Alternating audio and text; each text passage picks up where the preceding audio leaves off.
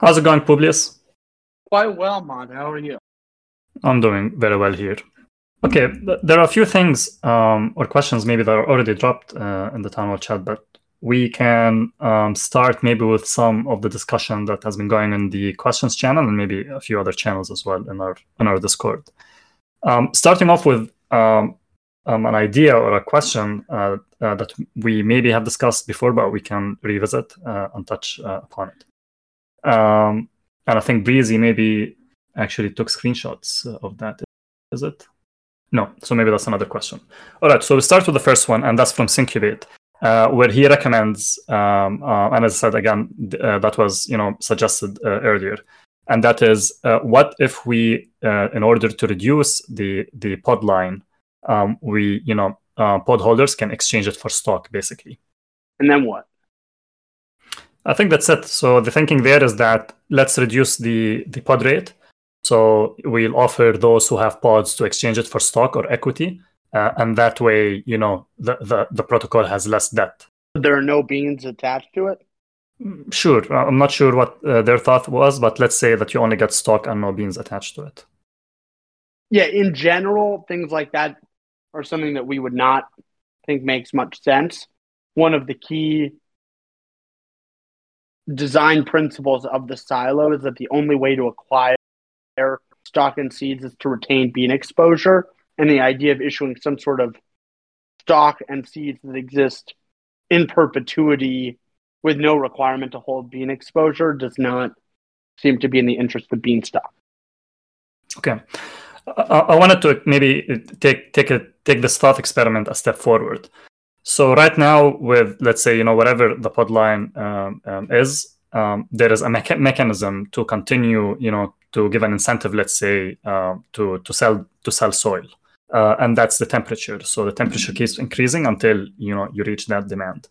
Um, if we move you know all of that pod into stock, uh, what happens uh, to the silo uh, or you know the the the other side of it? Does it get too concentrated, and then what do you do there, or what do you do then? I mean, to some extent, just disagree with the premise of the question because in an efficient market, and Beanstalk is far from an efficient market, you'd expect the return in the pod line or the implied return in the pod line to to be efficient relative to the implied return for holding a given asset in the silo or a given deposit in the silo. Uh, if you assume that there is some sort of ex like like the the implications are derived from some curve on the assumption around bean mints per time. So, so the market will have to come to some sort of assumed price around be- expected bean mints over time, and everything is a is a function of that price, effectively, or that curve, we should say. Um, that's that's separate from the the notion that that that you should be able to exchange pods directly for stock. You can always exchange pods for beans, and then by having beans, you can acquire stock. So to some extent, that already exists. Uh, but not in the way that you can, at the system level, destroy pods for stock, uh, which would be uh, just in practice destroying a fixed return for a, a perpetual infinite return. And that would make the whole notion of lending to Beanstalk something fundamentally different than, than what it is currently.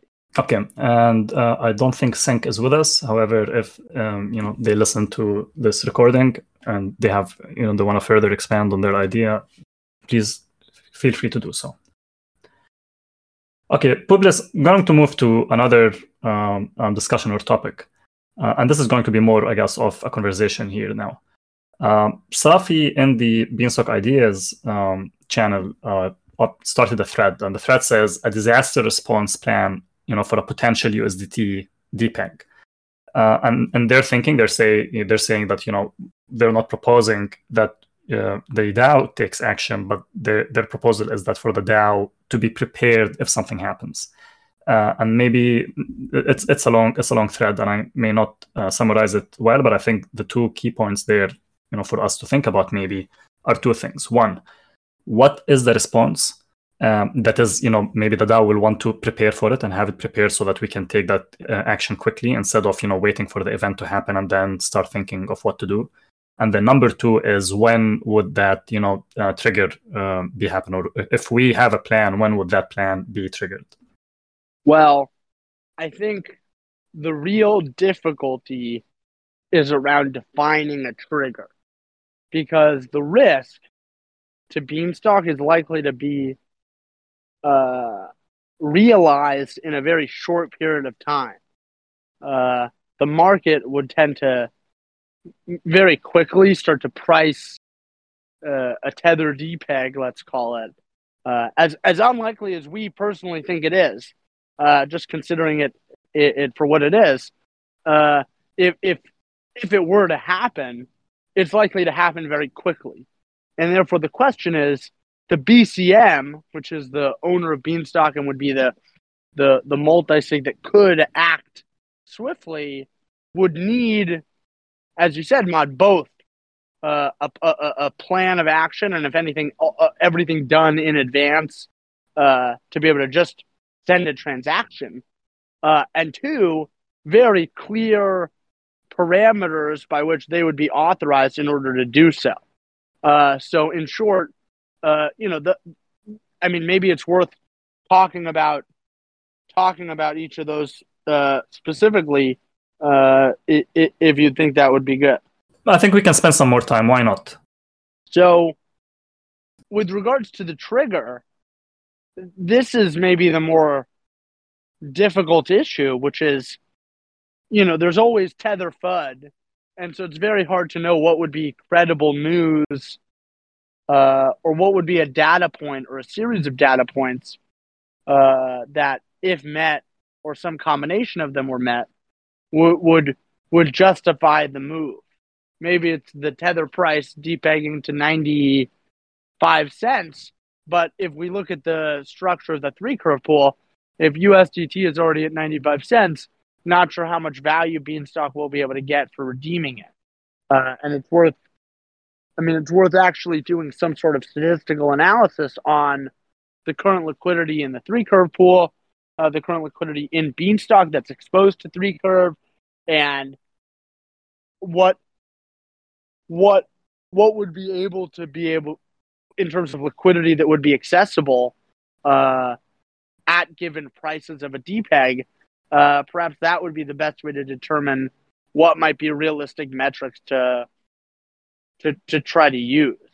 Uh, in terms of a plan of action, uh, this is something that has that the DAO has had at least one one call on, but has discussed many times. And at this point in time, feel like uh, it is probably you know it makes sense to put into place a plan that requires the minimal amount of development effort. Uh, given both the probability that that this is necessary to go into action and the marginal relative improvement relative to the dev cost for each additional solution. Uh, so so to be frank, you know the the minimal solution of using the Frax base pool uh, uh, and having that trade against beans, that's it's pretty heinous. Uh, it's not. Frax is highly centralized. It's a layer of centralization that is way less trustworthy than USDC or even Tether from our perspective. Tether is way more of a reputation and, and, and stuff on the line than the Frax multi-sig. So to be frank, it's not. Uh, don't view it view it as a an attractive option in general, and should be something that's that's uh, only done in the most exigent of circumstances, but it it is possible to move the the bean liquidity to the Frax base pool with with very minimal development effort. Uh, now, any any other type of pool would require real upgrades to the silo, and therefore it's it's less likely to be something that could be implemented uh, in in the very short term. Uh, but feel like this is such an a, a constant thing that's been raised by the community. It is, you know, it shout out to Safi for taking the time to write up uh, kind of the current state of the problem, and hopefully this is somewhat constructive, and therefore people can continue to discuss what what what should actually be done, and maybe can, someone can actually go do this analysis. Again, this is not something that we view as particularly pertinent, uh, such that we are going to spend time on it ourselves, but more than happy to continue to be a part of the conversation and try to move this ball forward. Okay, and you do raise uh, a good point. Maybe the price is not uh, the trigger; it's more of the liquidity that's available uh, in the pool. Just given that the price is always manipulated by the amplification factor um, um, of the pool. Publius, from a, a development uh, perspective, um, let's say you know we hit that emergency, and whatever trigger that we decide is the trigger, and we decide that let's let's do it. Um, is uh, is the BCM able to immediately exchange the liquidity without impacting you know the user balances and stock and, and so on? Is that something that could be done? So we pause beanstalk exchange that liquidity and then we'll sort out everything to bring it back you know and, and then resume? So the short answer is that's one way to do it where the protocol could be paused uh, the liquidity the lp tokens underneath the deposits which are owned by beanstalk could all be redeemed uh, for for three curve and bean, and the three curve could then be redeemed for USDC uh, and or DAI. And at that point, you know, the question is what to do with the liquidity. Now, it's possible to have a a Frax based pool, bean pool. Not sure on the exact terminology, so apologies if we're misspeaking. But the Frax BP, I think it's called, uh, bean pool uh, that could be deployed at any time or be ready to be deployed. And at that point, the liquidity could be added to the pool uh, using beans and whatever uh, uh, Frax base pool could be minted using the USDC that was received. Uh, now, I should say redeemed is probably a better word.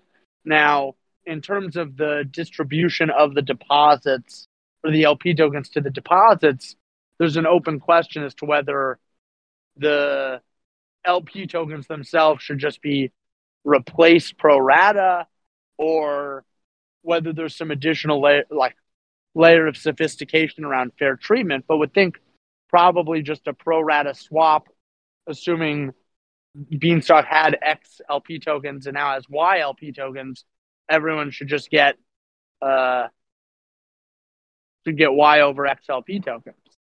So that's t- times whatever they had before. Uh, so that's I think that would be the simplest thing. Uh, it would still require uh, some sort of update to Beanstalk itself, uh, but perhaps all of the code that would be needed, like the script itself, that would update Beanstalk. Even that could be done in advance and even audited by Halborn, uh, such that if the trigger were met, the downtime of Beanstalk could be could be truly minimized. And I think to some extent, you know, if this type of plan were put in place, it does become a repeatable thing. Where let's say there's a problem with Frax uh, or with USDC, which would also be a problem with Frax. Uh, the same thing could apply. But in that case, there really wouldn't be a backup plan to redeploy liquidity easily or quickly. But nonetheless, maybe it's good to have some sort of parameters that are defined through which the BCM can remove liquidity, uh, which at some point could be codified on chain and through Wells at some point. Certain things like that may implicitly exist, but otherwise, uh, you, you know, for now, for now, we're certainly stuck with with the, the, the need for manual action or multi-sig action, whatever you want to call it, and don't feel like we should shy away from from using using that to its advantage. But again, the real question is what is the marginal development cost here? And and so uh, trying to trying to just take everything at, at, in in that light. Okay, and and for the sake of the discussion, um, uh, as we as we're discussing it, um, it, it doesn't also have to be a swap for a stable. You can swap for ETH and then maybe relaunch once you figure out, you know, the pricing uh, or the oracle for uh, for ETH. And and, me, and as you said, it could be done um, ahead of time that will minimize um, the impact or the downtime of the protocol. But that is not necessarily, um, let's say, required. It is possible that you know we pause the protocol, we swap, and then take our time to restart. Uh, is that correct in theory? Yes. Okay, so I think maybe to our, our listeners, and, and and this is to the to the DAO in general, that you know security and and whatever direction Beanstalk takes is is the you know responsibility of everyone um, um, in the DAO. I see no harm in uh, having such a plan planned. Let's say, even if you know members or some people think it's unlikely, uh, and then you know if if it happens or it gets you know triggered, uh, there is there are ways um, again, as as we said in theory, for for the for the DAO to take to take action. Okay. Um, Tyler B asks: The demand for beans are right now inexistent. Does that mean products launched on top of Beanstalk, Root, and OnMBB are not bringing any liquidity? Any ideas on how to increase demand for beans? Usage of beans in other DeFi protocols can be a start. Uh, totally, totally disagree.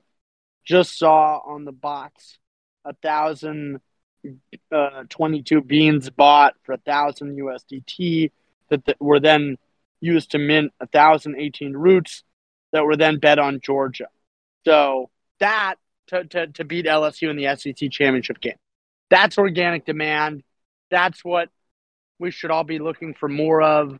Uh, no real thoughts on Ona Bean at the moment per our conversation last time about audits. It's very hard to to talk about what we'd what we'd like or expect from an uh, you know something like that that's just been thrown out there. I mean, uh, frankly, haven't haven't been following it too much either, uh, so don't have so, so don't have much data on how that's doing or generating demand. But the idea that the stuff that is actually creating utility, like root, and then the the real utility comes from the parimutuel betting markets, uh, that that's not creating demand. Totally disagree totally disagree. Now, it may not be creating millions of dollars of demand, uh, but that's a that's a separate that's a separate uh, the magnitude is a separate question. Then, is it creating demand? And really, don't don't want to understate the fact that that that type of demand to to buy beans and then bet using the roots that you minted with the beans that you bought that that's uh this is the first time there's been any sort of real utility for beans and the first time you've had any demand for beans that isn't speculative. So feel like it's very cool. And uh, yeah, it's not a, I mean, to be frank, the UX isn't at a point where you'd expect people to be betting hundreds of thousands of dollars. The the liquidity isn't there yet, and liquidity begets more liquidity. But I feel like this is a very exciting start. Agreed, and you you've touched upon that I think in the last class, uh, Publius, when you said uh, you know there are two types of demand: uh, speculative and then transactional. And what we're seeing right now with Root is transaction. Um, you know, maybe for the first time, but not really for the first time. There were other transaction users of Bean at a smaller scale, but now we're seeing more transactional you know uses uh, for beans that are not just purely speculative.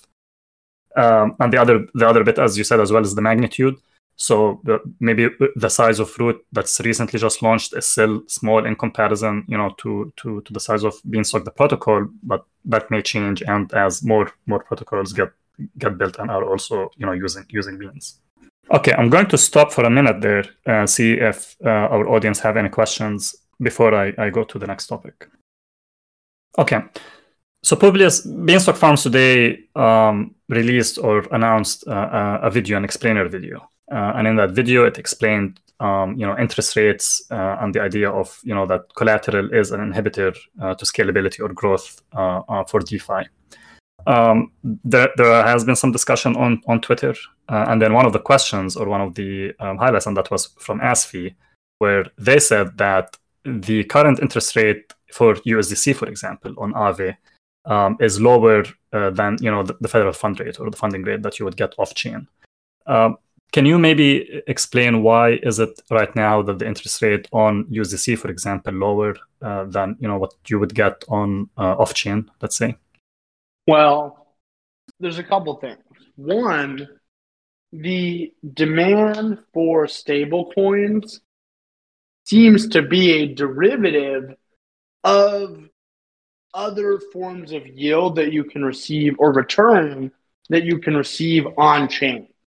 And at the moment, that's because most of these these collateralized stablecoins, uh, particularly USDC, USDT, they don't have native yield to them, and so the demand for them comes from, uh, and, and the demand for them that manifests itself in high borrowing costs comes from the opportunity cost of what else you can do with them. And it's a little bit of a catch 22. But the point is that right now, there's nothing that is creating, uh, I guess you could say, with the exception of Beanstalk, but people don't seem to be very interested at the moment. Uh, there's no real yield on chain. And there's also no uh, token go up momentum at the moment which means that people aren't even looking to borrow stablecoins for directional leverage. And when you combine that with a rising interest rate environment, uh, it, it kind of all becomes compounding and reflexive. So the result is that the the things that you can do with your stablecoins on chain are very, or, or would want to do with your stablecoins on chain, I should say, are very limited. Uh, but more than that, the the the opportunity cost of the risk free rate of just holding T bills is now is now making it sort of prohibitive to to to hold the stable coins on chain, but you have you have all the supply. And so it seems like supply is exceeding demand right now, and you're having redemptions and decreases in the supply of stable coins. But uh, it, that's that's really a result of the the non-competitive interest rates. Uh, and again, the non-competitive interest rates are a result of non-competitive yield existing on chains that people would want to borrow stable coins to access. So a little bit of a catch 22 here, as we said, but that's that's how economic systems typically work. Things are all related. Yeah, I think the, the question also missed uh, the, the point of the, the interest rate, which is the opportunity cost. So um, you would expect uh, USDC holders that if they're not getting the interest rate that they can get off chain for them to redeem it to real actual dollars and then deposit it in some in some bank. So the question is why aren't they doing this? But what doesn't change is that there is an opportunity cost that you know they they are losing that let's say or someone is paying um, for it why are people still holding USDC and not exchanging it? That could be for multiple reasons. One of that is that it takes time, maybe for people or for you know use uh, participants, user whatever they are, to react. Uh, or otherwise is that you know they want to stay on chain and it was it, there is an inefficiency in keep on in going off chain, on chain, off chain, on chain on it. But it doesn't change the fact that there is still an opportunity cost here lost between you know having it off chain with a lower interest rate versus what you would get um, um, off chain. All right. Um, we are at, at the end of the uh, town hall questions here.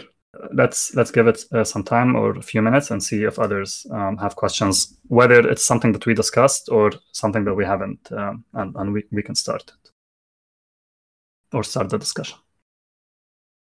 I mean, maybe just to, to, to expand on that a little bit more, if, if there's no questions for a second, is from an interest rate theory perspective, the the interest rate can really be thought of as like all prices being derived from supply and demand.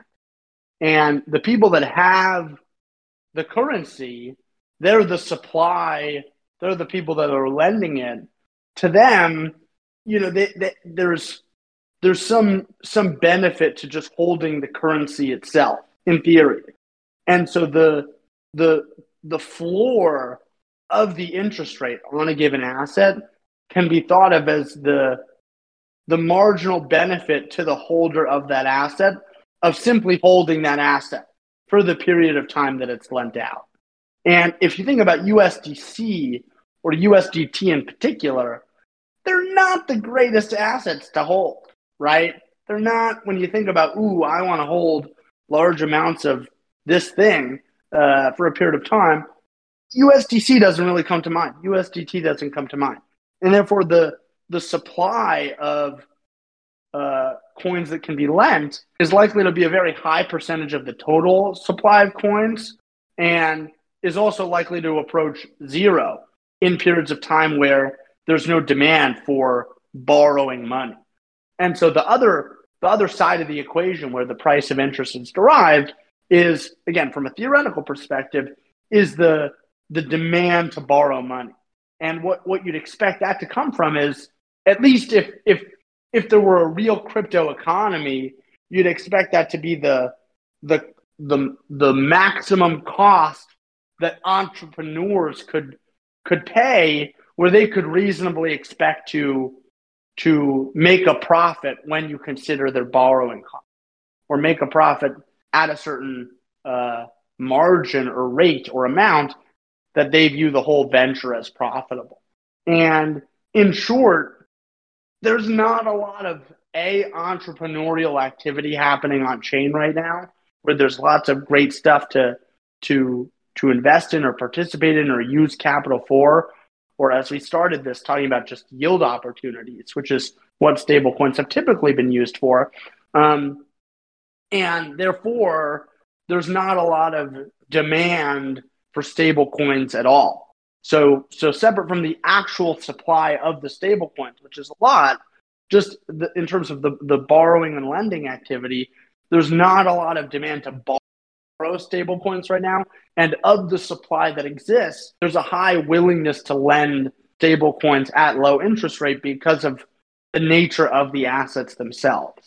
So structurally, don't feel like the this this has anything to do with the the concept that and this is maybe the point to answer about Asfi's point on Twitter, which is does the one of these one of the core theses of Beanstalk, which is that the borrowing costs on chain are non-competitive, that that's one of the things holding back crypto. Does the fact that we're in this period of time where there's there's lower on-chain borrowing costs uh, than off-chain, does that does that mean that that thesis is wrong? Uh, to some extent, that's a very reasonable uh, interpretation of the data, uh, and it has to be considered. Uh, from our perspective, that data is more reasonably interpreted as DeFi is still very much in a catch 22 situation where there's almost no utility for DeFi. There's nothing that you can actually do in DeFi that is re- that we would classify as real economic activity, or, or very little, and therefore uh, the concept that there's there's a lot of things that you'd expect there to be organic demand to borrow stablecoins to do doesn't, doesn't really follow, and and so in practice, the situation that DeFi is in, because there's not a lot of things to do with stablecoins, uh, or to do in general is that there's no demand right now because there's nothing to speculate on. But from our perspective, that's that's part of the problem. But but the other part of the problem, and it is a catch twenty two, is that you can't even really start to build protocols or use cases that are used without a currency that is uh, is usable. And in short, uh, whereas we perhaps naively thought that just working on the currency would be enough. Uh, to, to Asfi's point, uh, it's become clear that there isn't a lot going on in DeFi that actually facilitates real economic activity.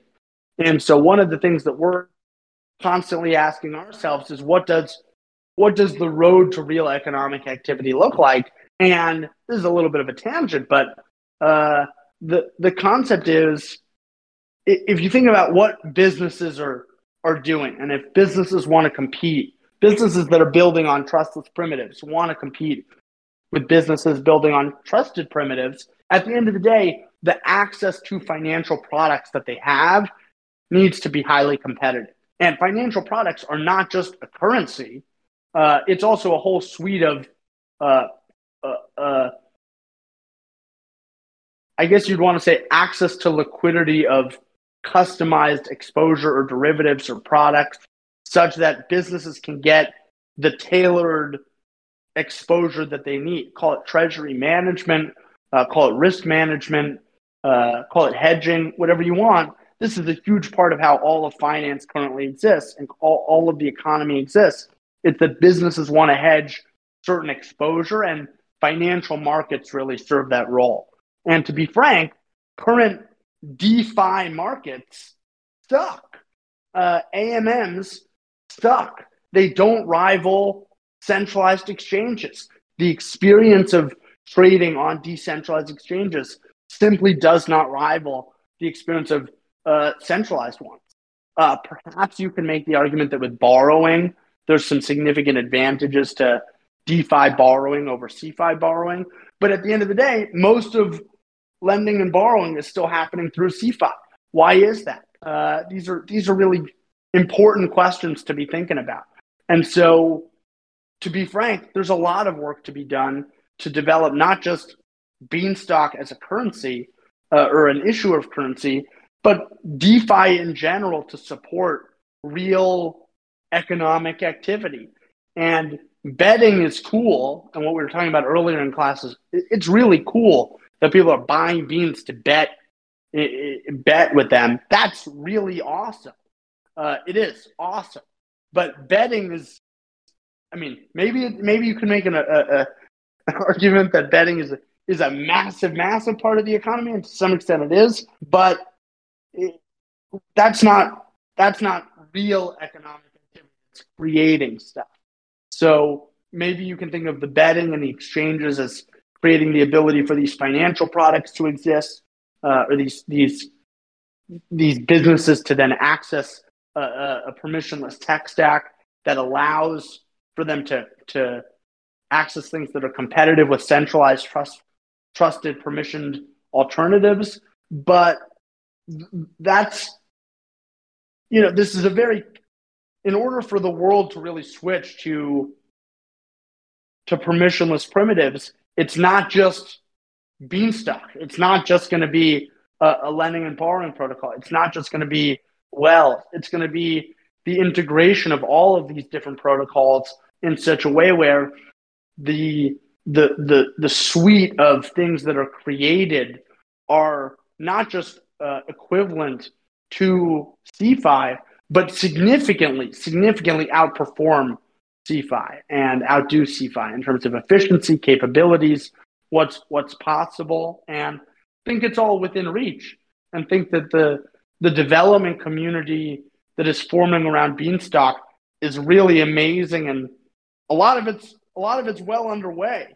Uh, but it's not going to happen certainly overnight and it's going to take a, a, massive effort from lots of different parties and we're excited to see people starting to raise their hand and companies starting to raise their hand and it starting to raise their hand and we're, we're very grateful to be a part of it but this is not defi is not in a place where it can rival CeFi and there's a reason why you see people using ftx and still using binance it's like well there's no alternative so what are we going to do? We're going to try to build the alternatives, but right now they don't exist, and it's worth it's worth it to be humble about the fact that it doesn't currently exist. And then then the point is, well, you can ask questions about why it doesn't exist, but uh, you know that that may be uh, that may be too much for now for for for, this answer.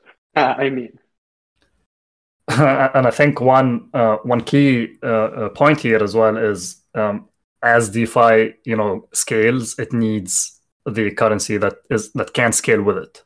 Um, so you know, as as these things happen slowly, as you said, it's not where it is at the state that maybe maybe it doesn't rival it in all things uh, because again, not everyone has um, access, yeah, let's say, to to to these off-chain tools. Um, so to to the others, you know, AMMs and all of all of the other things are, are already great and much better than the alternative. Uh, but generally speaking, uh, as you said, as these things improve, the one thing for sure that will be needed is is a currency that can scale with it.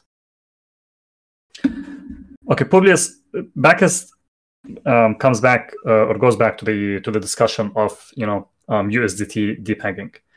Um, maybe I can read the question. So they said if we find that there is a viable solution to migrating our liquidity and that the risk of USDT depegging is significant enough to use development resources to implementing it in case of an emergency, would it make sense to just proactively migrate our liquidity?